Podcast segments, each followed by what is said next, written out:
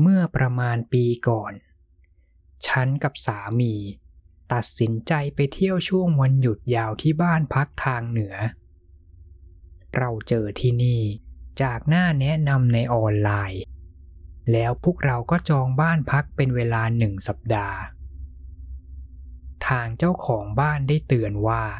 ถ้าเราเลือกมาเที่ยวช่วงฤดูหนาว การเดินทางจะค่อนข้างลำบากสักหน่อยเพราะแถวนั้นหิมะจะตกหนัก บ้านพักหลังนี้ ตั้งอยู่ที่เขตพายท็อป รัฐอาริโซนา อยู่ห่างจากเมืองใหญ่ถึง 35 กิโล และห่างจากถนนหลวงอีก 18 กิโล แต่ฉันกับแอรอนก็ไม่สีเรียด เพราะรถจี๊ปของเรา มีล้อสำหรับขับลุยหิมะโดยเฉพาะ และเราก็อยากได้ที่พักเงียบๆ บรรยากาศโรแมนติกที่มีแค่เราสองคน เราเดินทางมาถึงบ้านพักช่วงวันศุกร์บ่ายโมง ซึ่งถือว่าทำเวลาได้ดีกว่าที่คิดไว้ พวกเราเลยมีเวลาเดินสำรวจบริเวณรอบๆ ก่อนจะขนสัมภาระเข้าบ้าน บ้านพักหลังนี้มีชื่อว่า Paradise Pie สูงสามชั้น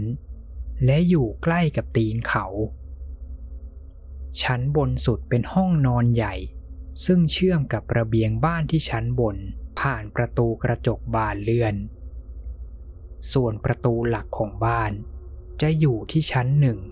กับห้องครัวและห้องนั่งเล่น และที่ชั้นใต้ดินของบ้าน จะมีเครื่องซักผ้า เครื่องอบผ้า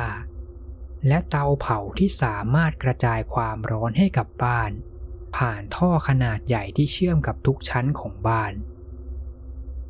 ถึงบรรยากาศด้านนอกจะสวยน่าประทับใจมาก แต่สิ่งแรกที่ทำให้เราเอะใจ นั่นคือตอนที่เราเดินเข้ามาในบ้านแล้ว เจอว่าบ้านยังไม่ได้ทำความสะอาด โดยปกติ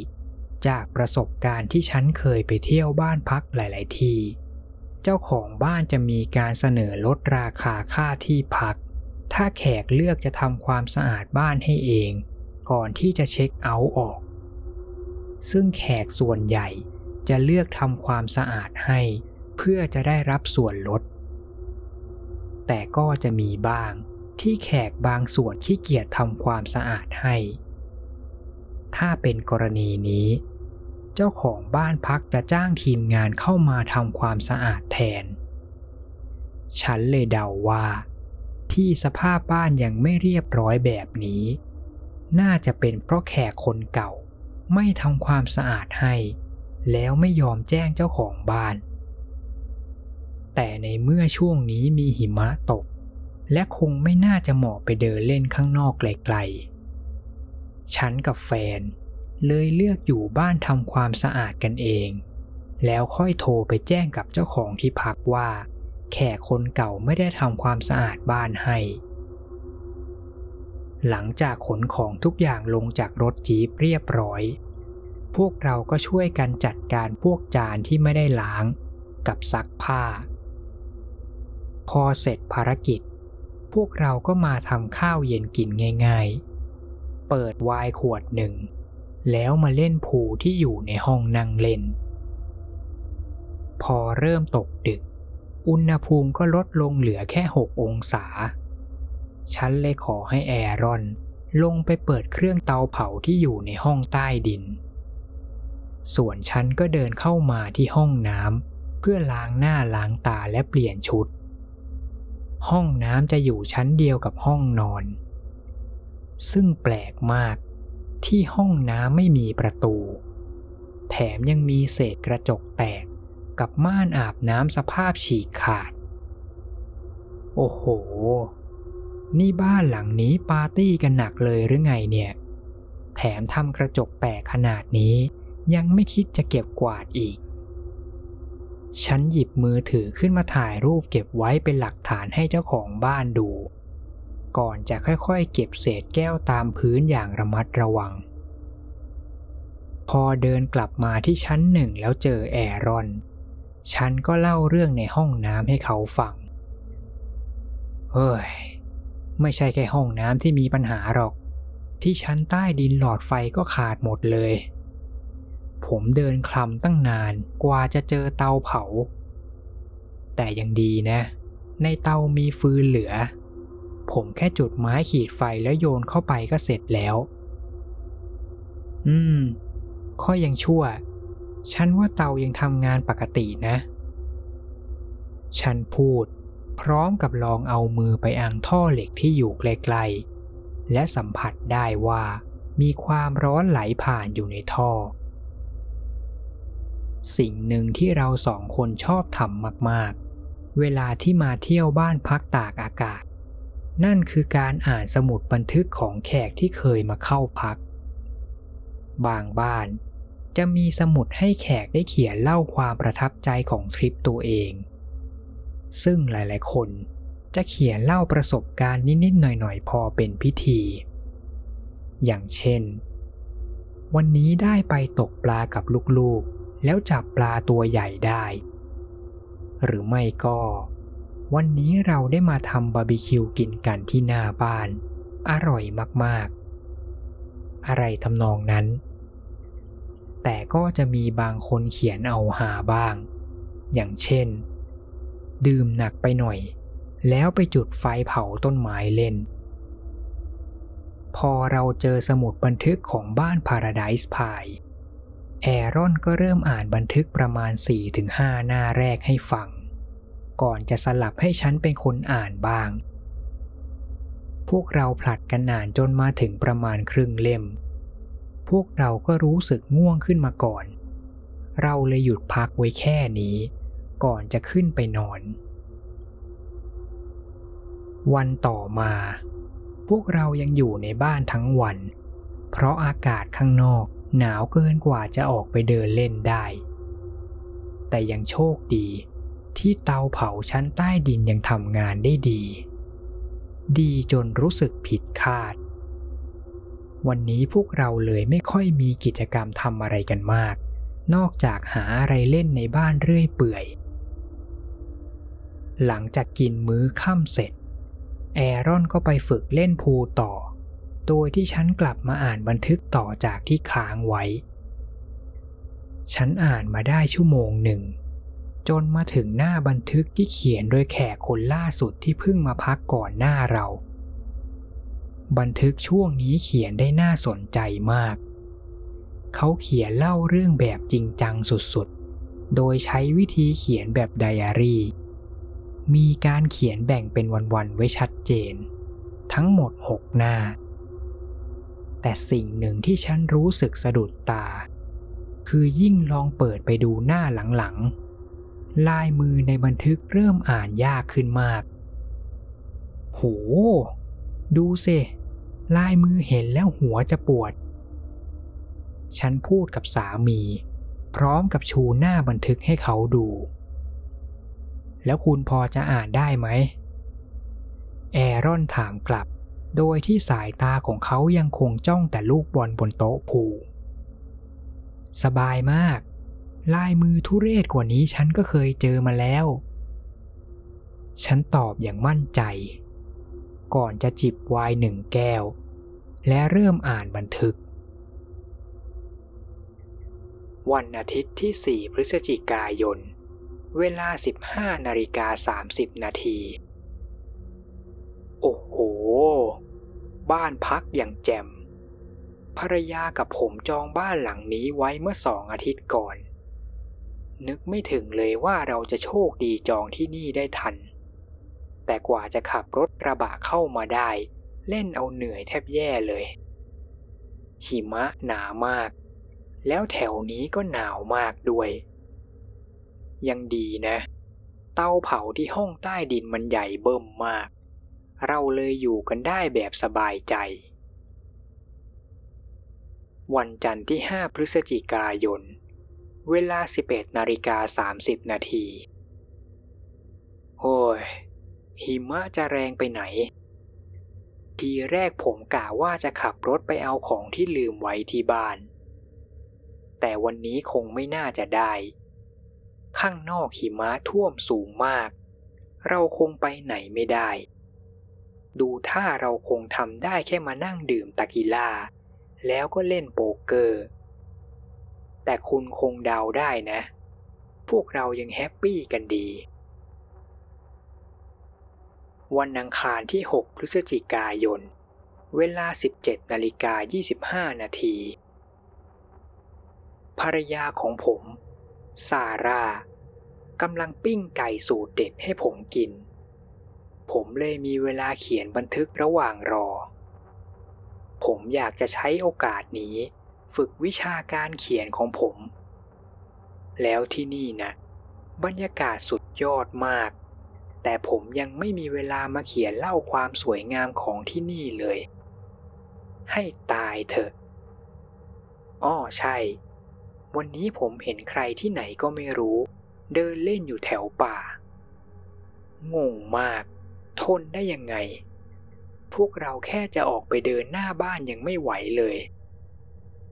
ล่าสุด ผมไปเช็คอุณหภูมิตอนนี้ เหลือแค่หนึ่งองศาแล้ว วันพุธที่ 7 พฤศจิกายน เวลา 21นาฬิกาตรง วันนี้ซาร่ากับผมออกไปปั้นตุ๊กตาหิมะเล่น แถวบ้านเกิดเราไม่มีหิมะตกแบบนี้ พวกเราเลยอยากจะใช้เวลานี้ให้คุ้มค่าที่สุด ผมว่า เราน่าจะมีเพื่อนบ้านอยู่แถวนี้แน่ๆ เมื่อคืนตอนที่ผมออกมาสูบบุหรี่ที่ระเบียง ผมเห็นคนเดินอยู่ในป่าอีกแล้ว เขาตัวสูงมาก แต่พอเขาเดินเข้ามาไกลๆ จนผมจะพูดทักทาย แค่ผมจะโบกมือให้ เขาก็เดินหนีเข้าไปในป่าซะก่อน ผมลองไปถามภรรยาแล้ว แต่เธอกลับบอกว่า ไม่เคยเห็นใครเดินผ่านมาแถวนี้ วันพฤหัสที่ 8 พฤศจิกายน เวลา 13 นาฬิกาตรง เช้านี้ผมตื่นมา เจอเข้ากับรอยเท้าสัตว์อยู่รอบๆบบ้านพัก ผมไม่รู้เลยว่ามันคือสัตว์ชนิดไหน รอยเท้ามันเป็นทรงสามเหลี่ยม ขนาดน่าจะประมาณ2คูณ4นิ้ว ส่วนซาร่าตื่นมาตอน 11 โมง ถึงหิมะจะละลายเกือบหมดแล้ว แต่เรายังพอจะมองเห็นรอยเท้าได้ ผมคิดว่า วันนี้ไม่น่าจะมีหิมะตกแล้ว ท้องฟ้าปลอดโปร่ง ซาร่าคิดว่า ผมคงอยู่บ้านนานไปหน่อยจนเริ่มหลอน วันนี้เราเลยตกลงกันว่า จะออกไปเดินเที่ยวเล่นในป่า วันศุกร์ที่ 9 พฤศจิกายน เวลา 7 นาฬิกา เมื่อคืน มีใครบางคนพยายามเข้ามาในบ้านพัก ผมสะดุ้งตื่นช่วงประมาณตีหนึ่ง เพราะเสียงทุบที่มาจากประตูหน้าบ้าน ย้ำว่ามันคือเสียงทุบ ไม่ใช่แค่เสียงเคาะ ผมลงมาชั้นล่าง และไปหยิบไม้ผูมาป้องกันตัว แต่พอตะโกนถามว่าใคร เสียงทุบมันก็หยุดไปทันที ผมรออยู่หลายนาที ก่อนจะเปิดประตูออกไปดู แต่มันไม่มีอะไรอยู่ด้านนอกเลย ผมรีบกลับขึ้นข้างบนไปปลุกซารา แต่เธอก็เป็นพวกประเภทหลับลึก แล้วเสียงทุบมันก็ดังอีกแล้ว แต่ครั้งนี้เสียงใกล้กว่าเดิม เพราะเสียงมันดังมาจากกำแพงห้องนอนข้างๆตู้หนังสือ เสียงมันดังต่อเนื่องหลายนาที กว่าจะเงียบไป ผมไม่กล้ากลับไปนอนต่อ ต้องนั่งสังเกตอยู่อย่างนั้นทั้งคืน แต่สุดท้ายก็ไม่มีอะไรเกิดขึ้น วันศุกร์ที่ 9 พฤศจิกายน เวลา 14 นาฬิกา ผมเล่าให้ซาร่าฟังแล้วว่า เมื่อคืนเกิดอะไรขึ้น และตอนนี้ เธออยากจะออกจากที่นี่ ไม่ได้อยากจะว่านะครับ แต่ภรรยาผมเนะ่ะเธอเป็นพวกขี้กลัวมากๆ เอาจริงๆ ผมเองก็เริ่มจะไม่ไหวแล้ว ผมลองไปสตาร์ทรถเมื่อเช้า แต่เครื่องยนต์ไม่ทำงาน แล้วผมก็ไม่มีความรู้เรื่องรถด้วย ผมไม่รู้เลยว่าควรจะซ่อมยังไง จะให้เดินเท้ากลับเอง ก็เป็นไปไม่ได้แน่นอน สัญญาณมือถือก็ไม่มีสักขีด แล้วโทรศัพท์บ้านพักก็ไม่มีให้ เราคุยตกลงกันแล้ว ว่าเราจะรออยู่ในบ้านต่อ ถ้าจำไม่ผิด จะมีแขกกลุ่มใหม่เข้ามาพักต่อจากเราในวันที่ 16 นี้ ดังนั้นเราจะอยู่รอที่นี่อีกหนึ่งอาทิตย์ ตอนนี้ผมเอาขวานย้ายมาเก็บไว้ที่ห้องนอนแทน เผื่อจะเกิดเหตุอะไรขึ้น ผมคิดว่า อาจจะเป็นฝีมือของพวกคนไร้บ้านที่แอบอาศัยอยู่ในป่า ส่วนพวกรอยเท้าที่ผมเคยเห็น อาจจะไม่ใช่รอยเท้าสัตว์ก็ได้ เราจะคอยดูว่ามันจะกลับมาอีกหรือเปล่าวันเสาร์ เวลาห้านาฬิกา เมื่อคืนเสียงเคาะมาอีกแล้ว แต่ครั้งนี้เสียงมันดังมาจากประตูบานเลื่อนตรงระเบียง ผมไม่รู้ว่ามันปีนขึ้นมาได้ยังไง เสียงเคาะจากกระจก มันดังเบาๆ จังหวะช้าๆ แต่ในห้องนอนเราปิดผ้าม่านไว้ ผมเลยยังมองไม่เห็นด้านนอก เสียงเคาะหยุดไปช่วงหนึ่ง แต่พอผ่านไปแค่นาทีเดียว มันก็กลับมาใหม่ กลายเป็นเสียงทุบหนักๆ เหมือนเมื่อคืนวันก่อน ผมรีบปลุกซาร่า พร้อมกับหยิบขวานขึ้นมาเตรียมพร้อม พอผมเด้งตัวลุกขึ้นจากเตียง เธอก็กรีดออกมา จังหวะนั้นเสียงทุบเงียบไปแล้ว ผมตัดสินใจดึงผ้าม่านเปิดออก แต่ตรงระเบียง ไม่มีอะไรอยู่ตรงนั้นเลย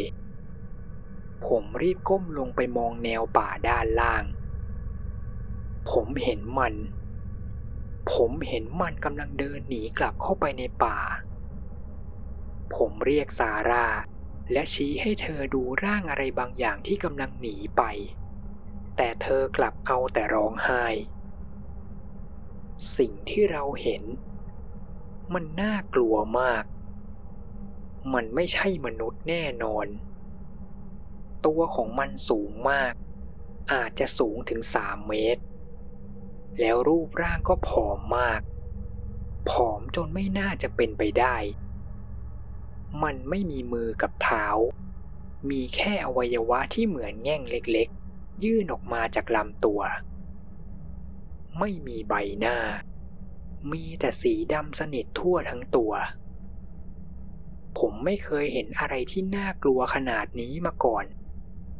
สัตว์ประหลาดสูงผอม ผิวสีดำสนิท ที่กำลังเดินอยู่ท่ามกลางพายุหิมะ ผมต้องใช้เวลาเกือบชั่วโมง เพื่อจะปลอบให้ซาร่าใจเย็นลง เธอบอกย้ำแต่ว่า เราต้องรีบออกจากที่นี่ ผมว่าเธอพูดถูก พอเราสงบสติอารมณ์ได้ และกลับขึ้นเตียง ผมก็รู้สึกเพลียมาก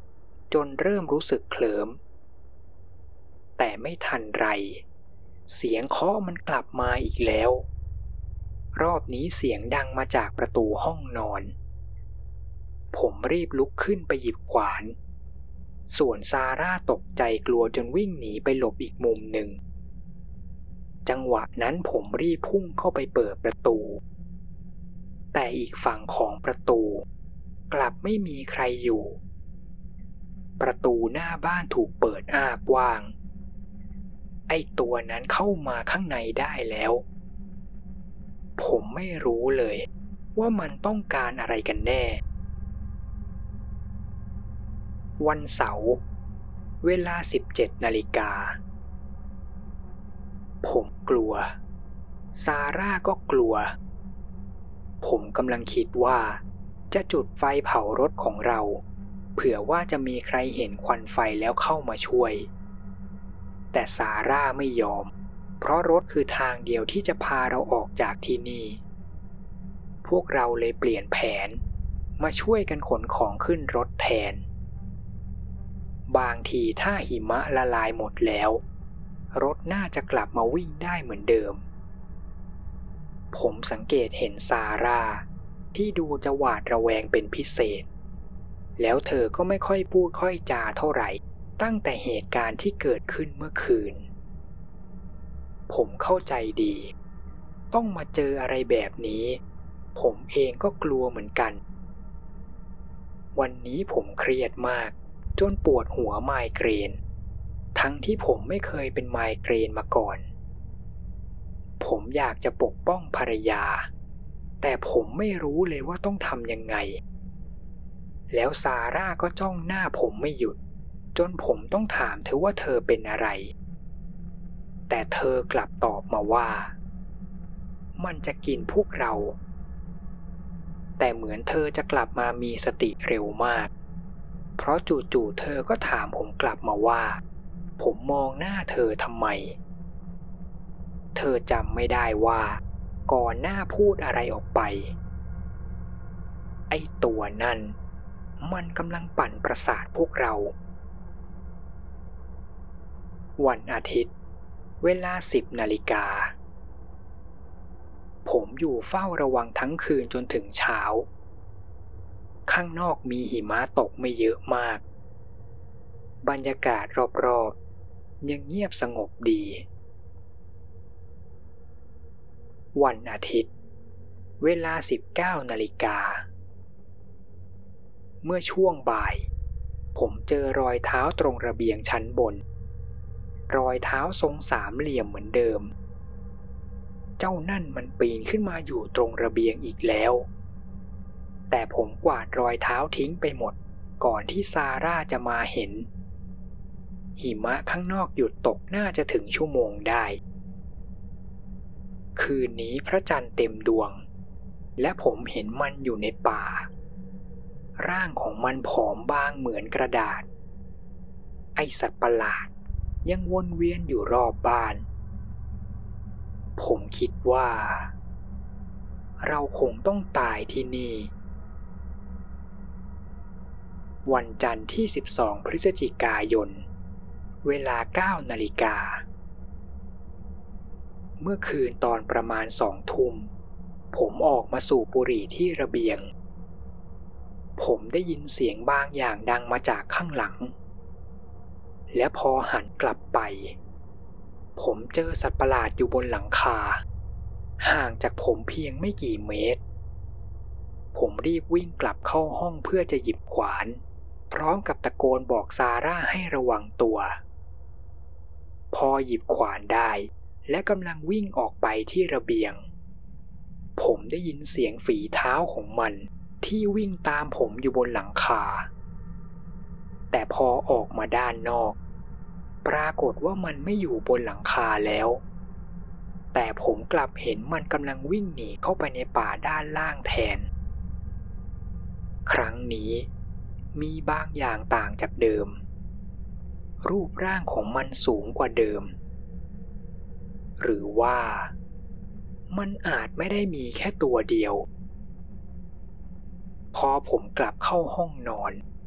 ปรากฏว่าซาร่าขังตัวเองอยู่ในห้องน้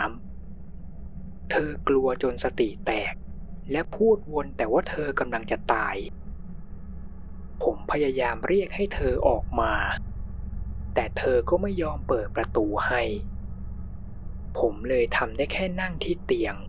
และรอเงียบๆ จนช่วงหนึ่ง ที่ผมคิดว่าซาร่าน่าจะหลับแล้ว เพราะทุกอย่างกลับมาเงียบตามเดิม และตอนนั้นเอง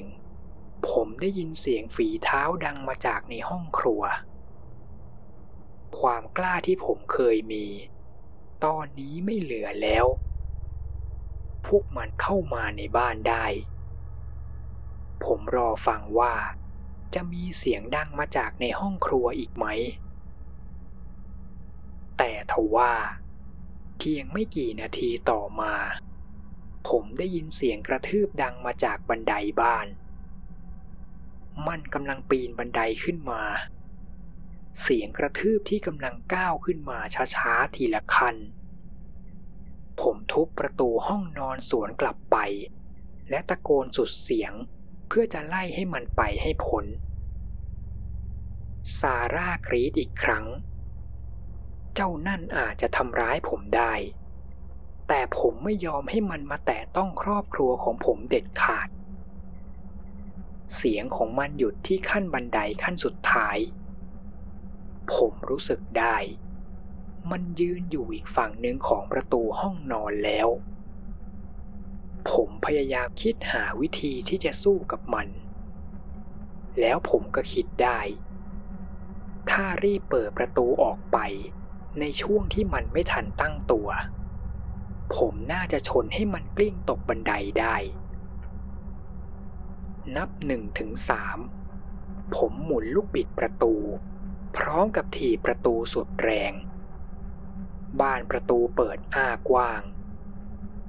และผมก็ได้เห็นร่างผอมแห้งสีดำที่ยังยืนอยู่ที่ขั้นบันได กับสายตาที่จ้องเขม็งมาที่ผม มันสูงเกินสามเมตรแน่ ๆ ผมยืนตัวแข็งทื่อไปหลายวินาที เพราะความกลัว ก่อนที่มันจะเป็นฝ่ายพุ่งเข้ามาหา โดยที่ผมไม่ทันตั้งตัว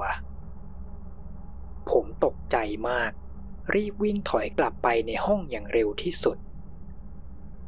ผมรู้สึกได้ ถ้าต้องตายจากเงื้อมือของอสุรกายตัวนี้ มันจะเป็นความตายที่น่ากลัวมาก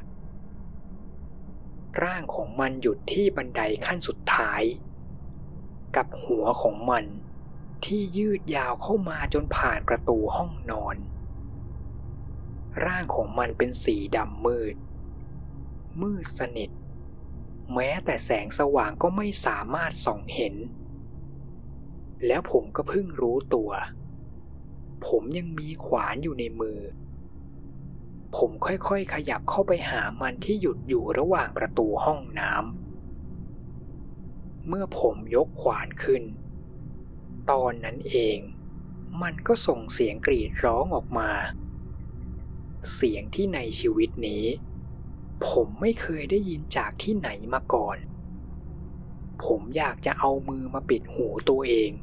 เพราะเสียงของมันดังจนแสบแก้วหู ประตูกระจกของห้องน้ำเริ่มแตกร้าวจากเสียงร้องของมัน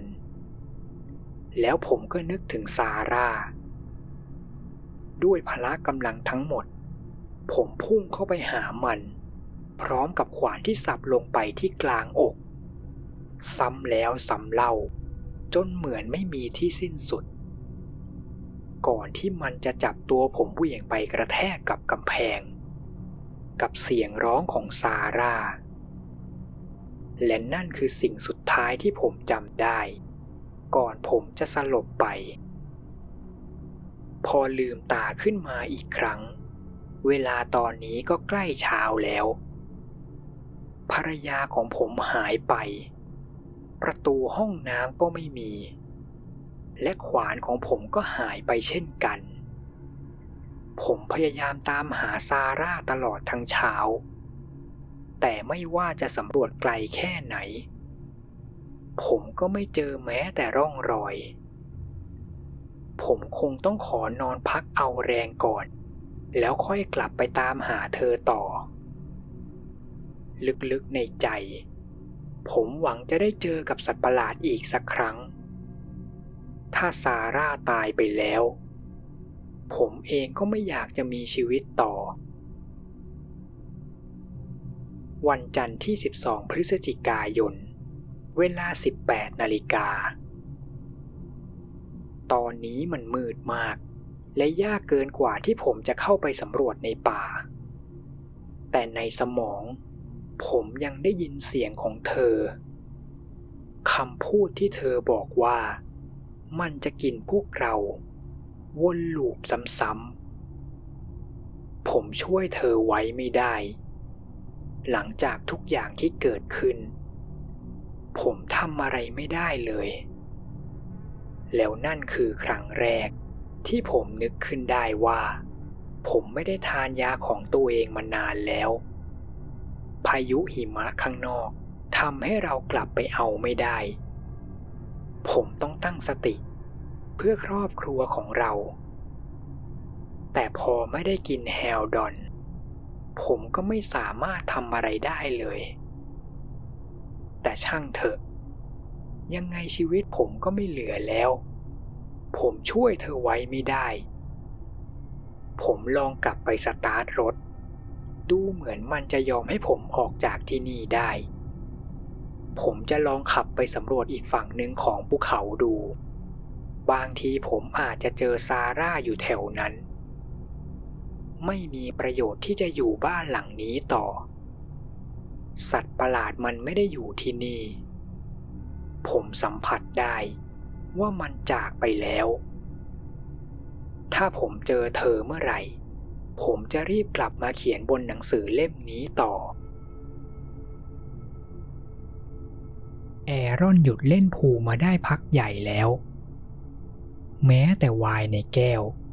ก็ไม่มีใครคิดอยากจะดื่มตั้งแต่ที่ฉันเริ่มอ่านบันทึก เราสองคนต่างมองหน้ากันท่ามกลางบรรยากาศอึมครึมภายในบ้าน และเหมือนกับว่าพวกเราหลุดจากผวังพร้อมกัน ฉันถึงกับปาสมุดบันทึกทิ้งลงพื้น ส่วนแอรอนก็รีบเดินเข้ามาหาฉัน นี่มันแค่เรื่องแต่งใช่ไหม ฉันหันไปถามแฟน พร้อมกับรีบลุกขึ้น ผม ผมว่าไม่น่าจะเป็นอย่างนั้นนะ แต่เดี๋ยวก่อน คนนั้นเขาบอกว่า เขากำลังฝึกการเขียนอยู่ใช่ไหม ไม่แน่นะเขาอาจจะฝึกเขียนเพราะสยองขวัญเพื่อแกล้งแขกคนอื่นก็ได้ แต่แกล้งกันแบบนี้ ฉันไม่ขำเลยนะ ฉันกำลังเดินไปหยิบขวดไวน์แต่ก็ต้องชะงงักเมื่อเห็นสายตาของแอรอน ที่เงยหน้าขึ้นไปมองบันไดไม่หยุด นี่คุณ อย่าเล่นแบบนี้ได้ไหม ฉันกลัวแล้วนะ แต่แอรอนเหมือนไม่ได้ยินที่ฉันพูด จู่ๆเขาก็เดินขึ้นบันได ฉันไม่รู้ว่าเขาคิดอะไรอยู่ แต่สุดท้าย ฉันก็ต้องวางขวดไวน์แล้วรีบวิ่งตามขึ้นไป พอมาถึงห้องนอน แอรอนกำลังเปิดประตูกระจกออกไปที่ระเบียง ฉันเลยต้องเดินตามออกไป จากตรงนี้ เราสามารถมองเห็นป่าด้านล่างได้ชัดเจน ฉันรีบกวาดตามองรอบๆ แต่ก็ไม่เห็นมีอะไรเคลื่อนไหวอยู่ในป่า พอจะหันไปพูดกับแอรอน ฉันก็เห็นเขากำลังเงยหน้ามองสำรวจบนหลังคา แล้วจู่ๆเขาก็หันมามองฉันด้วยท่าทางเหมือนตกใจอะไรสักอย่าง ก่อนจะรีบเดินกลับเข้ามาข้างใน โอ้ยอะไรของคุณเนี่ย ฉันตะคอกถามด้วยความรำคาญ ทุกอย่างเหมือนในบันทึกเป๊ะเลย ทั้งวิวป่า ทั้งหลังคา แล้วก็ระเบียง คุณดูนี่สิ สามีชี้เข้าไปในห้องน้ำเศษกระจกบนพื้นห้องน้ำแล้วตรงนี้นะ่ะมันควรจะมีประตู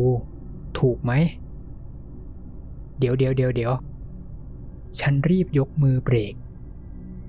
เศษกระจก หรือว่าจะเป็นเศษกระจกที่แตกจากเสียงร้องของสัตว์ประหลาด แอรอนเริ่มทำให้ฉันกลัวจริงจังแล้ว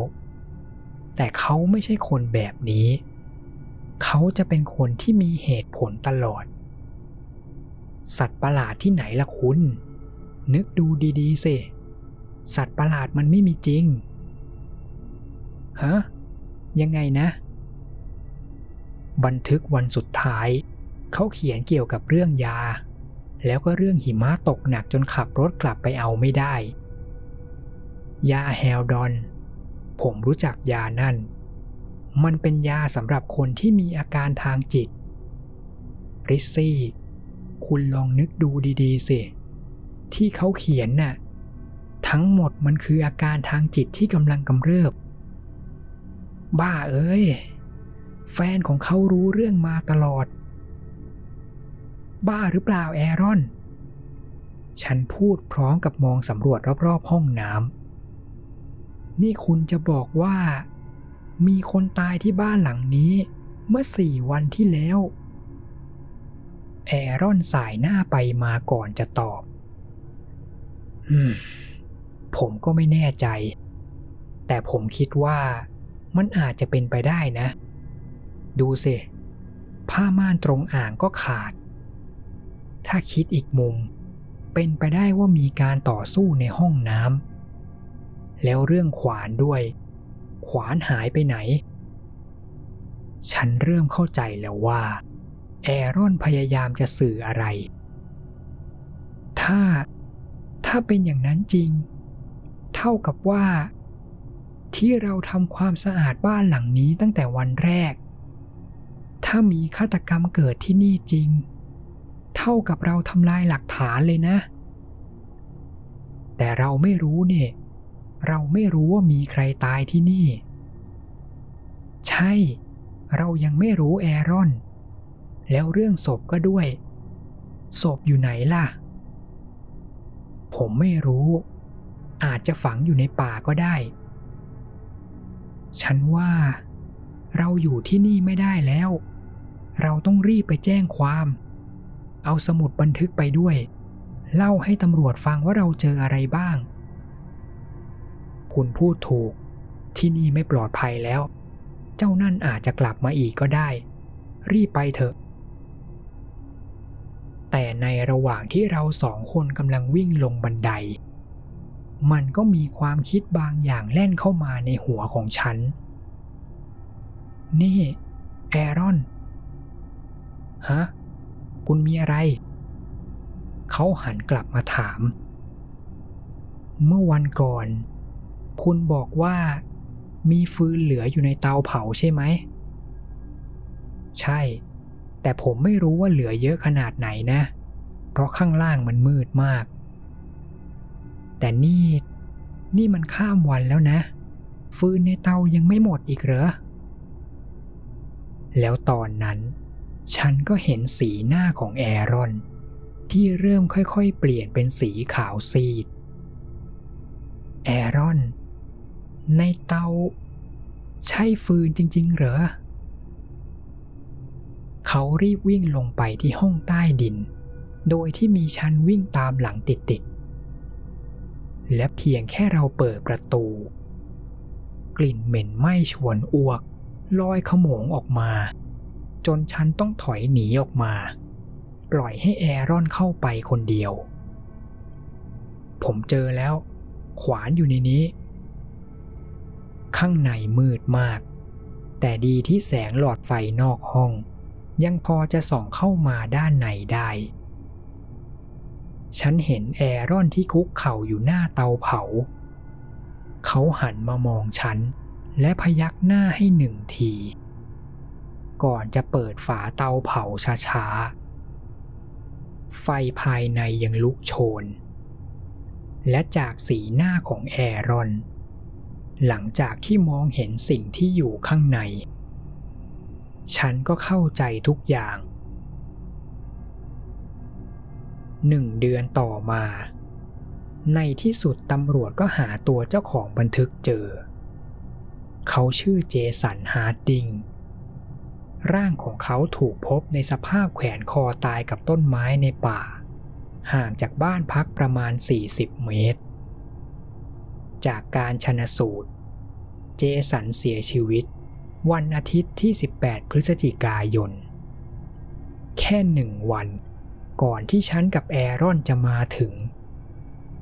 แต่ฉันก็ยังถามตัวเองอยู่ตลอด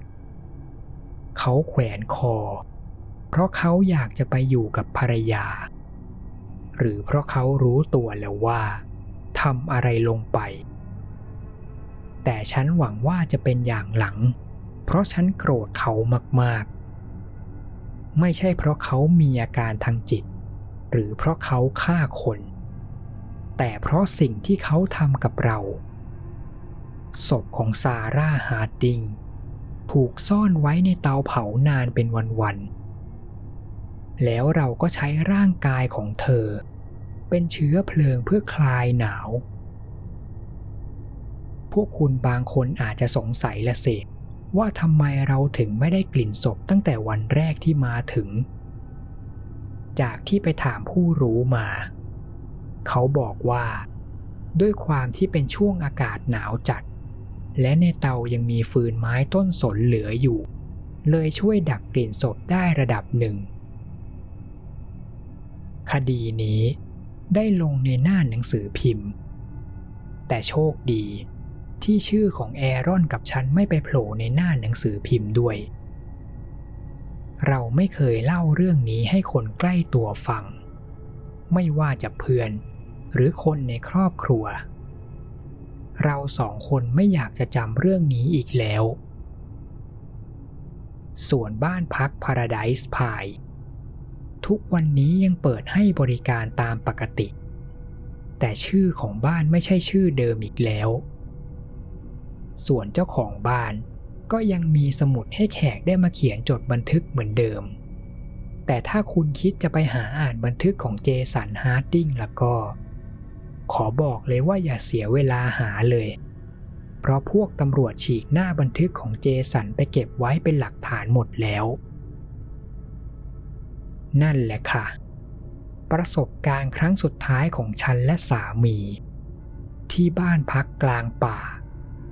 Paradise Pie